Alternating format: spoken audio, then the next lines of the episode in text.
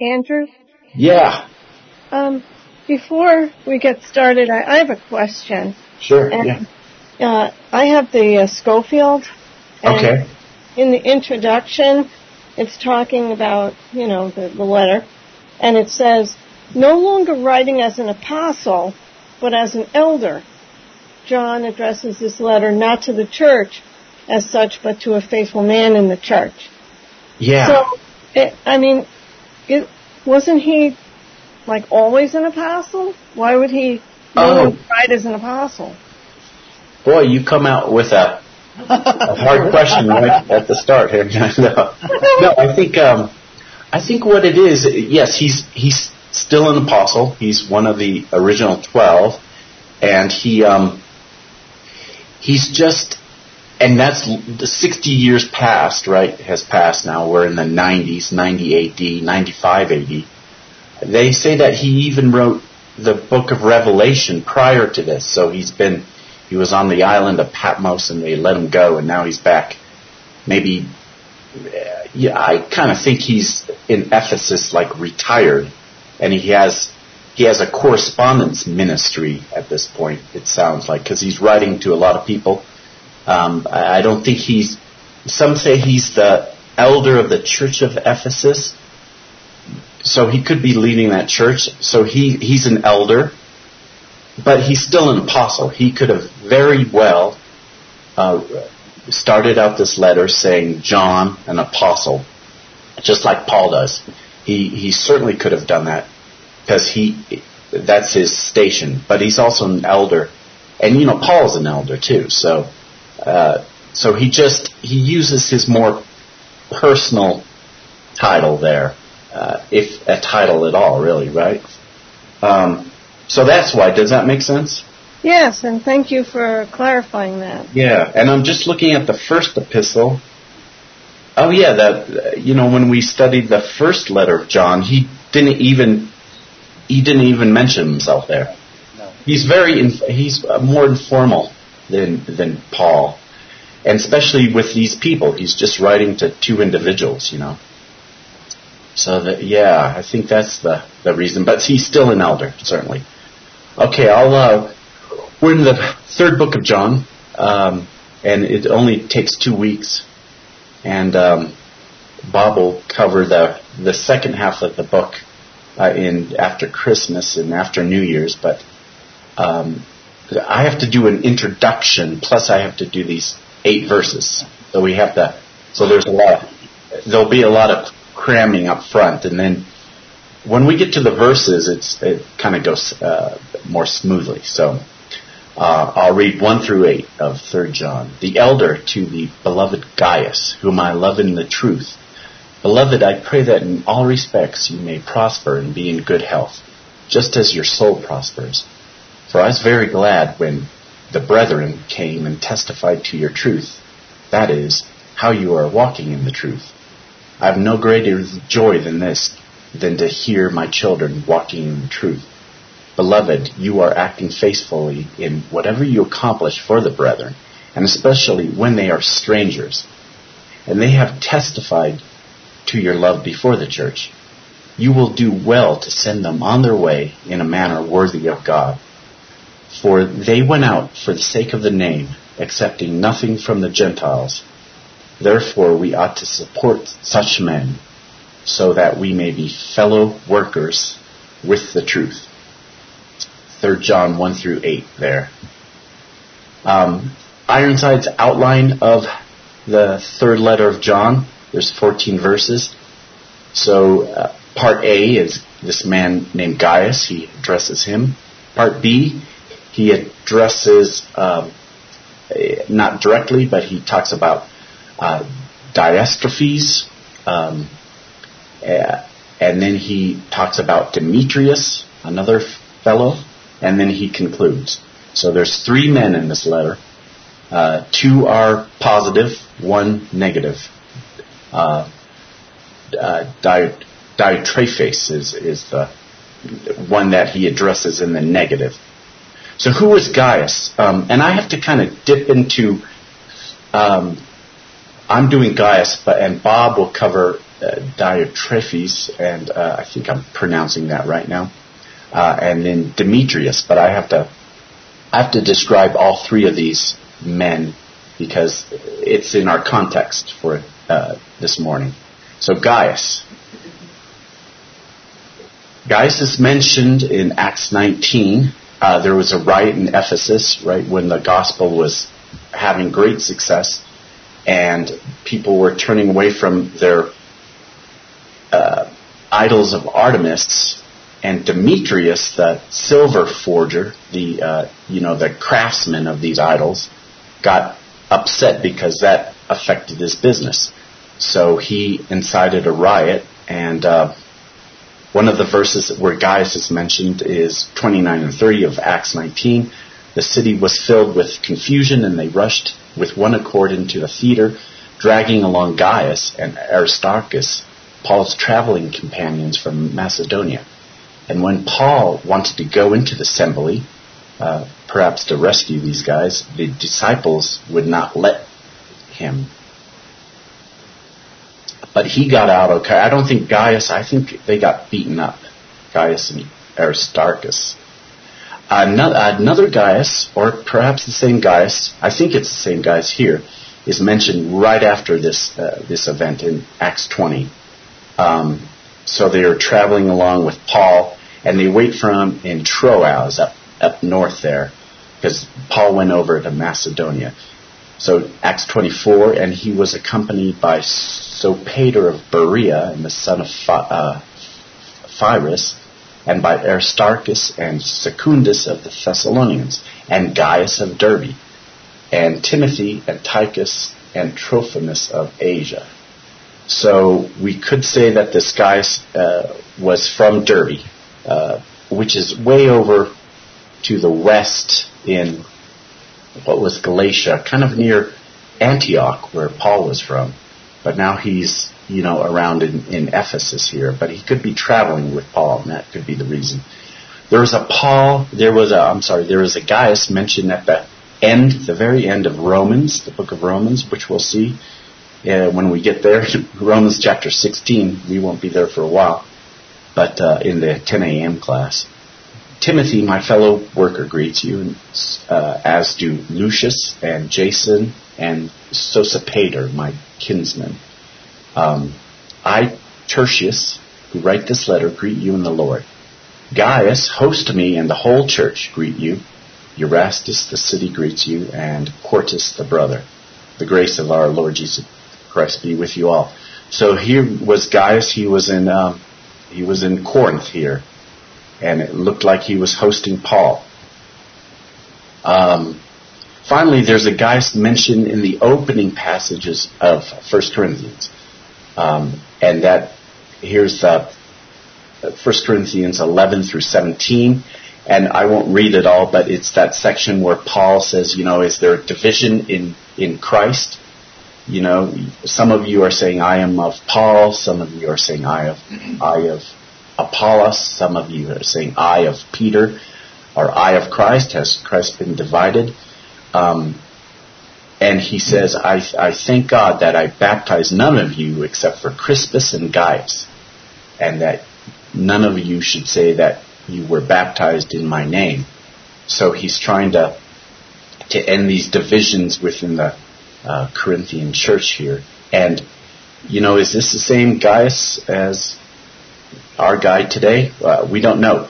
Um, so that's the question. Main question is: Is this the same Gaius who was beat up in Ephesus, who waited for Paul in Troas after that riot, riot in Ephesus, and is it the same Gaius who hosted Paul in Corinth while Paul wrote the letter to the Romans?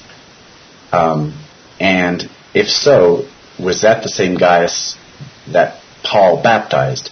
Now, those two things are probably true. This Gaius who was in Corinth hosting Paul got baptized by him. That makes a lot of sense. We just don't know if it's our Gaius today. Um, and that's a good question. Which are they the same Gaius? I prefer yes. I think that this Gaius was traveling around with Paul all these years, and um, and so now Paul is gone, and Gaius is continuing, you know, doing what he's doing this this missionary this work that he has of hosting uh, hosting uh, traveling ministers. So what's uh, we're still in the introduction phase here, but what's Third John, third book, uh, letter of John in? Uh, what's it about in a nutshell? Um, Ironside says, and this is good. It acts as a corollary to the second letter of John, and that is, if you, we remember back to studying the second letter, he's talking to a chosen lady, and he's saying, don't take these guys, these uh, these apostates, these antichrists into your home. Don't be hospitable hospitable to them. You know, don't even uh, give them a proper Godspeed or greeting. You know, get as far away as you can from these guys. Whereas in Third John, uh, the opposite. He's teaching that by all means, Gaius should show hospitality and fellowship with um, preachers, with ministers who are in the truth or with the truth. Um, the man at the end of this letter, Demetrius, is endorsed by John. And John says that Demetrius is from the truth it, itself and that Demetrius should be supported. So two things, you know, to the to the chosen lady, he's saying, get them away from you this way because they're false teachers. Third John, he's saying, uh, support these men because they're true teachers, and they're uh, it's a corollary to Second John. Uh, this letter is a letter about missionary support and hospitality. Uh, so long as the missionary um, or the minister is uh, a true minister of the gospel of Jesus Christ and not a deceiver, as we remember in uh, Second John. You know, he talks about these uh, false teachers as deceivers, as apostates, as antichrists. So John encourages warm hospitality to these ministers of the gospel.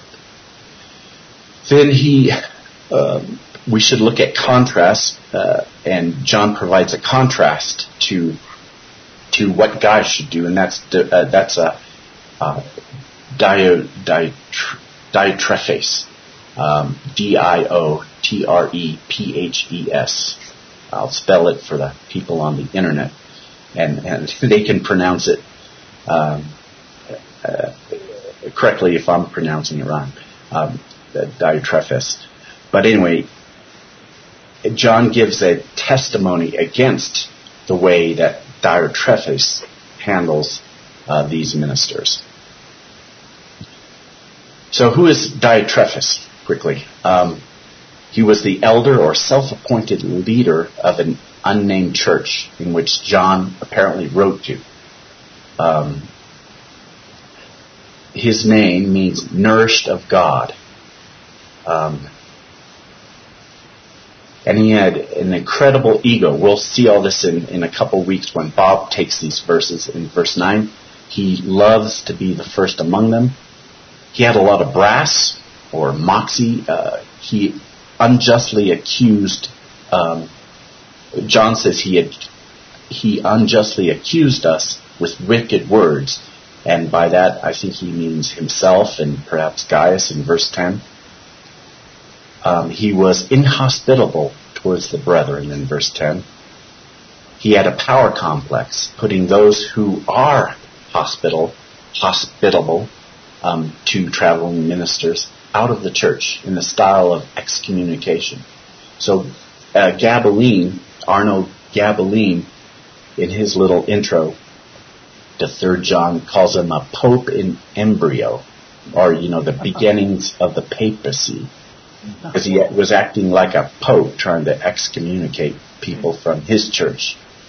Um, Demetrius, who's Demetrius? Uh, apparently, he's uh, the itinerant preacher in question of this letter. And he's a preacher of the true gospel of Jesus Christ. He had the truth, verse 12. He had good reputation among everyone he came into contact with, verse 12 of 3 John. And he was endorsed by John um, in verse 12. So that's Diotrephes and Demetrius. And Gaius is our man that we're studying this this morning. So verses 1 and 2, the elder to the beloved Gaius, whom I love in the truth. Beloved, I pray that in all respects you may prosper and be in good health, just as your soul prospers. And that's the salutation. Uh, John again uses this, this, uh, his title as elder, and his, he calls everyone beloved, beloved of God, and I think, uh, Gaius, if he knew him personally, I don't know, or maybe he heard about him and he's just writing to him, but he's he's personally uh, beloved by John. This this Gaius, so it's both by God and by John, and that's consistent with how John writes First John and Second John. I said I kind of thought these are his calling cards by using the words beloved and referring to himself as an elder. Uh, he prays that he may prosper and be in good health, just as your soul prospers. So prosper is to have an increase in success. Um, good health, he wishes in good health, as you see up there in, in verse uh, 2. Um, good health is hugiano, and that's our only uh, Greek word today, so it'll be easy today. So hugiano is the good health. And you see the we get our, I think we get our word hygiene, right, from English word hygiene from Hugiano. And that uh, means soundness of being, free from disease. Um, the book of Luke, uh, or Luke, uses this word Hugiano three times. First, uh, you know, Christ himself, Christ says that the, the, it's not the sick who, who, it's not the well who need a physician, it's the sick. And that's why he's here. He's the great physician. But he uses the word hugiano, Christ does.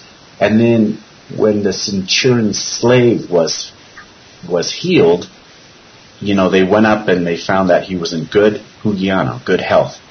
And then thirdly, the prodigal son, when he was came home, you know, they checked him over and he was in, found in good health.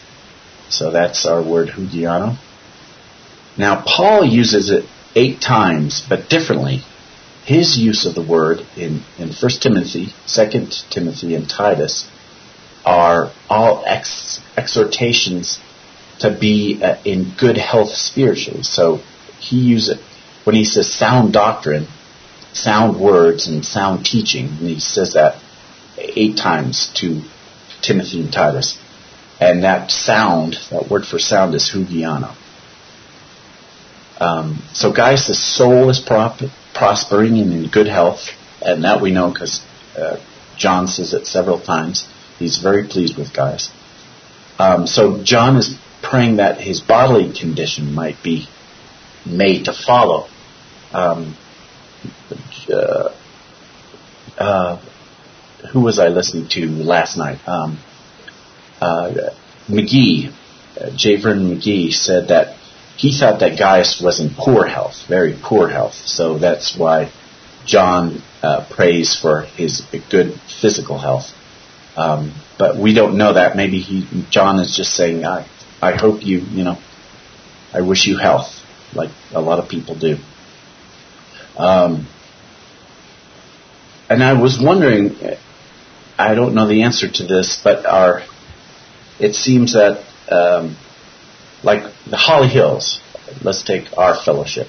Uh, everyone's soul is very healthy, and and and people are are spiritual, and and I never think about people's really spiritual condition because it's always in good health.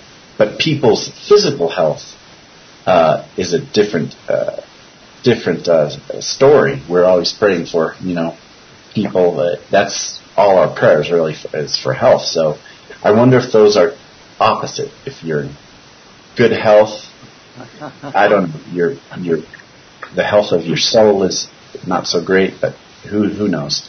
I was just wondering that. So something to think upon.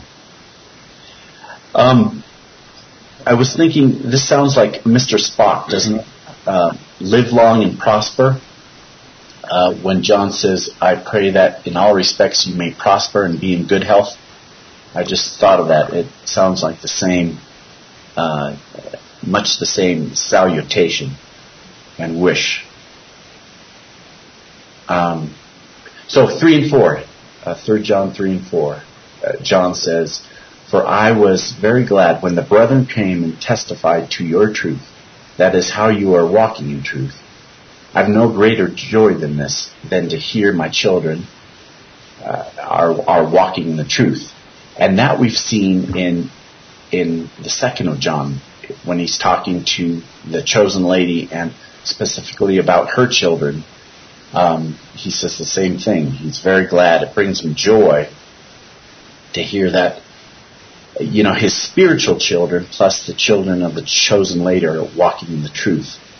Um, as I say in point one here, is the exact same sentiment um, he gives to the chosen lady walking in the truth. We looked at that in Second John. That walking is peripateo, and it's just the treading of feet.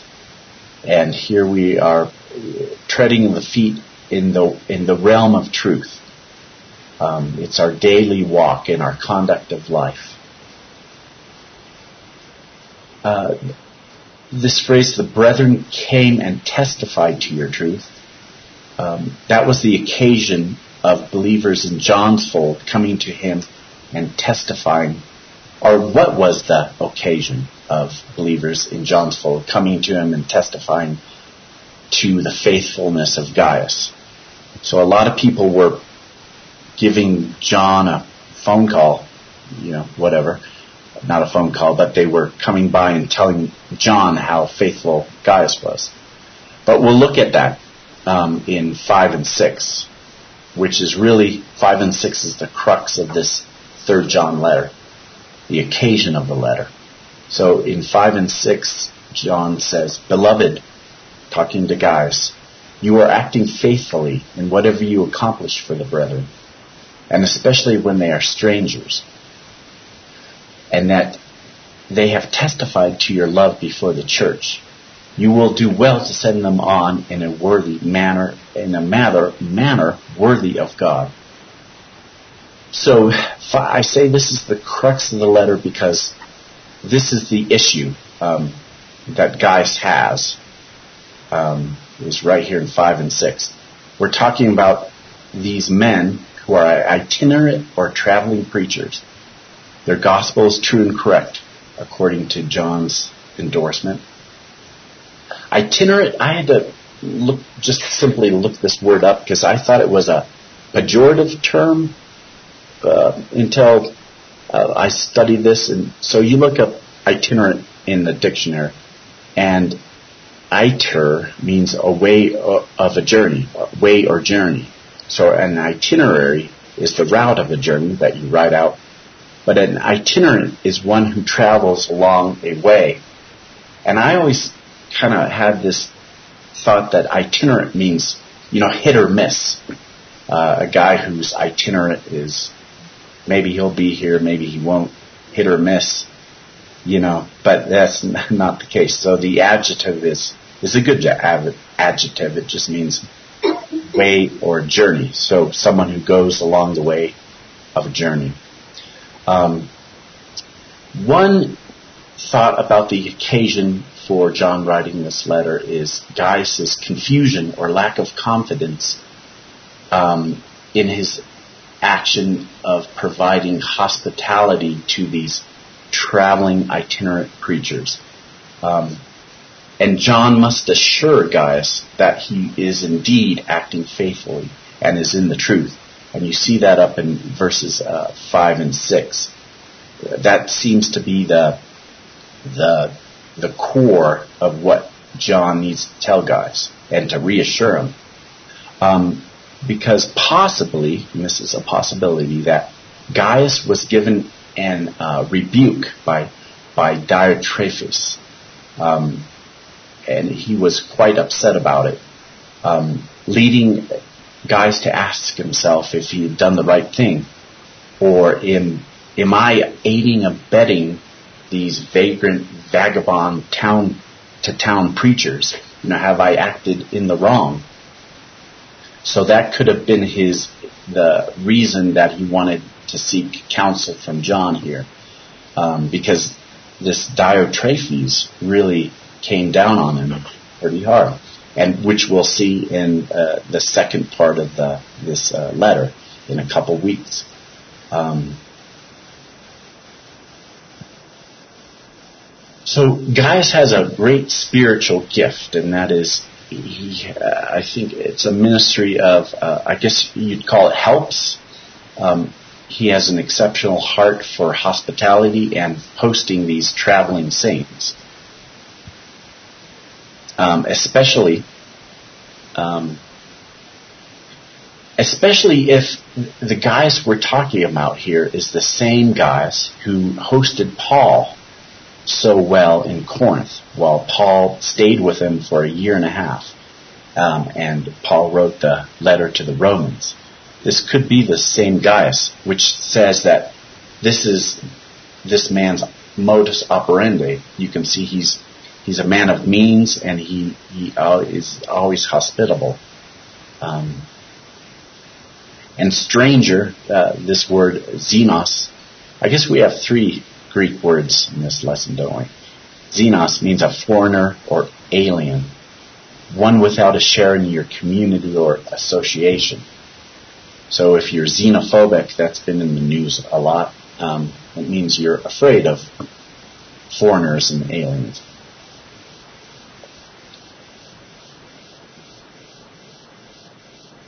So continuing on with verses uh, 5 and 6.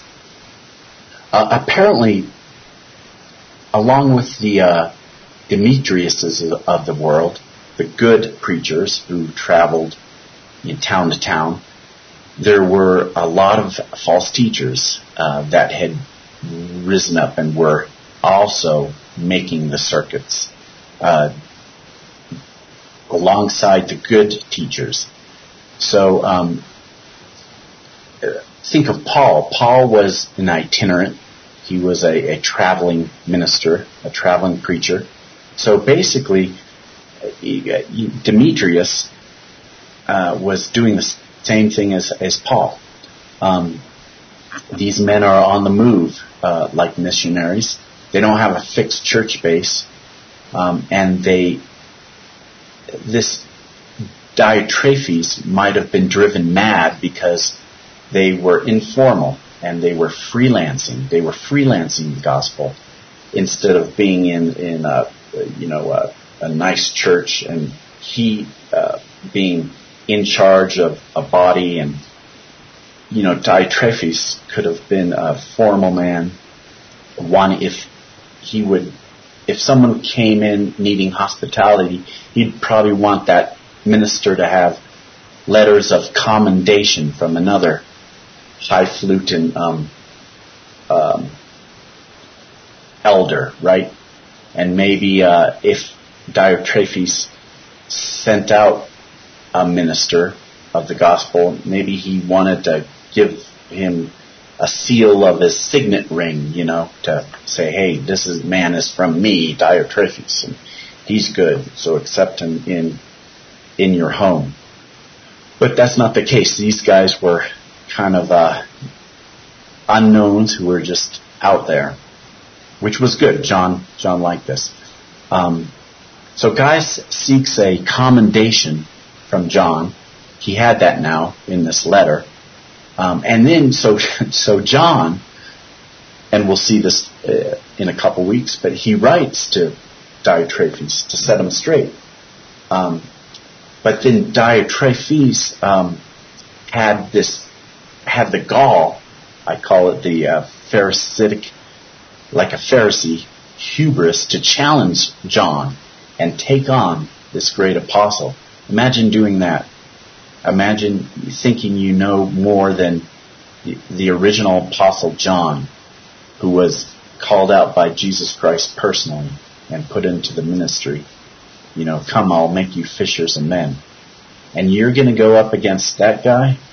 So John's very humble, but then he, he, he has to put this guy in the, his place. You know, he has to pull out his apostolic authority. And we'll see that in a couple weeks here. Um, note that in verse 6 up there, that people, and I mentioned this before, but a lot of people were coming to John and testifying of Gaius' faithfulness, so that he had a he had a reputation among everybody of being a faithful, hospitable man. And then he would he would not like the chosen lady, he would he wouldn't host the, the false teachers. He would interview these guys and make sure they were teaching the truth, and then he would host them. But he would kick them out or wouldn't have anything to do with false teachers. Um, so I thought of some parallels to this third John theme. I thought of the Good Samaritan story, uh, or Jesus washing his disciples' feet, um, or when Christ talks about in in Matthew 25 the judgment of the sheep and goats at the end of the age, um, or the entry into the kingdom. Uh, Christ says, "For when I was hungry, and you gave me something to eat; when I was thirsty, and you gave me something to drink. I was a stranger. There's our word stranger, and you invited me in." And you know, Gaius was one of Gaius would have been one of the ones who gave Christ something to eat and gave him water when he was thirsty. Um, uh, from that from that story in um, Matthew 25 there. Uh, the itinerant preacher, I, I, think I've established this uh, previously, but the man at the the man at the bottom of this letter, Demetrius, is the itinerant preacher in question. So it could be that Diotrephes um, had it in for Demetrius because he was this traveling preacher and he kicked him out, but um, Gaius hosted him. So um, the one that Diotrephes is, is rebuking Gaius for is probably Demetrius. Not sure, but you know that makes the most the most sense. So in seven and eight now, John, third John seven and eight, for they went out for the sake of the name, accepting nothing from the Gentiles. Therefore we ought to support such men, so that we may be fellow workers with the truth. So this going out in the sake of the name, let's look at that a little. Um, the name uh, connotates all things wrap, wrapped up in a uh, in the rank, authority, interests, commands, excellencies, deeds of a person. Um, all that is wrapped up into those things is is the name, um, and that's according to Strong. Um, so when it says for the sake of the name or Jesus' name, um, Strong says it's equivalent to defending, spreading, strengthening the authority of Christ. Isn't that what you're doing? Going out in the name of Christ, defending His, uh, defending Him, spreading His gospel, strengthening the authority of Christ. And that, the, the use of that phrase, the name, is all over Scripture. Tons and tons of references. Uh, so we won't look at, uh, we'll just look at that and just trust me on that one uh, for this morning. Uh, many, many. And even in the Old Testament, right? So when uh, John says accepting these traveling preachers were accepting nothing from the Gentiles, that's a good thing. Um, they would uh, depend on fellow believers, like-minded believers for their support.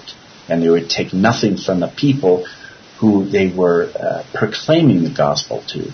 They wanted to make the gospel free of charge. And we learned in the 10 a.m. study in 2 Corinthians that Paul did the exact same thing, where he says in 2 Corinthians 11:7, "Did I commit a sin in humbling myself that you might be exalted?" because I preached the gospel to you free of charge. In fact, I robbed other churches, taking wages from them to minister to you. And when I was present with you and in need, I was a burden to none.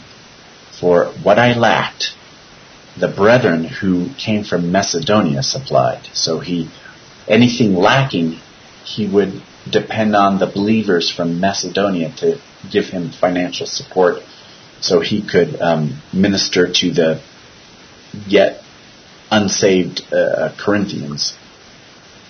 And then when they became saved, uh, help me out there, Roger. When they became saved, he then asked them, he said, it's fine if you want to contribute to the poor, right, in Jerusalem, but only after they were uh, saved and, and they were believers. Right. So that's the principle. Yes. That's right. Yeah, great. So, yeah, same, same, John mentions, it's the same principle as what we had in Second Corinthians. And that's what that phrase, accepting nothing from the Gentiles, which by John means the unbelievers. You know, not taking any of their money because, uh, you know, they don't, it's, uh, God can't use an unbeliever's money in the ministry of the gospel. It doesn't make sense logically. Well, that, that's one good reason for not, uh, you know, I'm thankful at Holly Hills we don't really have uh, a collection because then you get people that you don't really know whether they're a believer or not giving you money. Oh yeah, right. Which is not not a good thing. That's a good point. I never I never thought about that in that way. Um, that's yeah, because yeah, someone could be visiting, right. and you don't know their spiritual condition, and uh, yeah, they have they should come and if they identify. Yeah after well, that. I kind of like it sometimes. People will ask me, uh, Roger, what, how do I give in this church?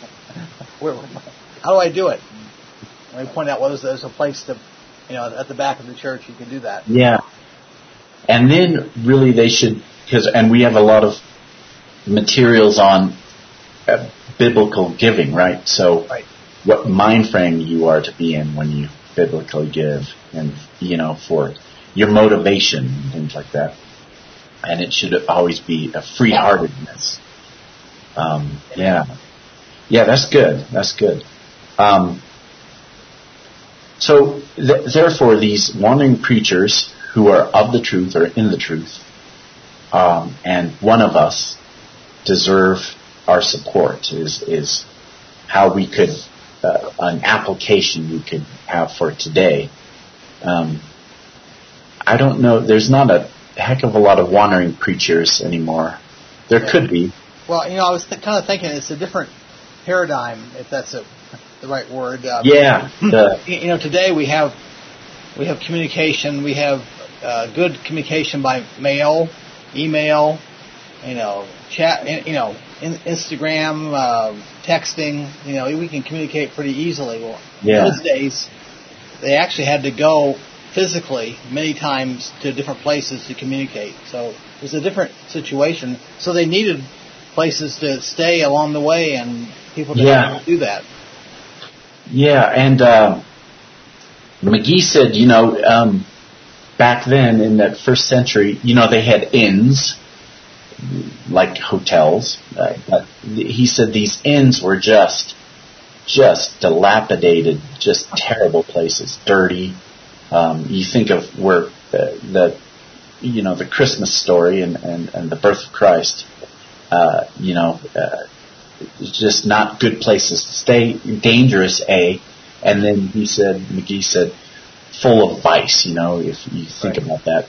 So, um, so when people could stay in a home, a private home, that's much right. better. And that's sort of what we're talking about here in 3rd John. So, here's my final thought uh, borrowed from Roger. Um, this is uh, from. No, no, not the thought, but the, um, the yeah, the, the, yeah, the, format. Yes, the format, the, the idea. Not the, not the idea. I stole from you. Um, and this is really nice how this uh, Bevere says it back in 1887. These guys are really say things well. So he says, the witness born to Gaius' is truth and his walk in the truth must be noticed. and how blessed and wonderful the association with poor, wandering, despised teachers, uh, preachers. They had gone out for the name. An aged, aged servant of the of Christ once said that of all employments, to go out across a country with the love of God in the heart and a Bible in the pocket was the most blessed. Not merely gone out to preach, but gone out for the name, the name that carry that, that name that carries everything with it, and with with which we can bless with adoration, notwithstanding that so many seducers have gone out too, and Gaius received them, thus cooperating with the truth. It would be often said, you must not encourage these kinds of people, and that this thing could uh, become abused.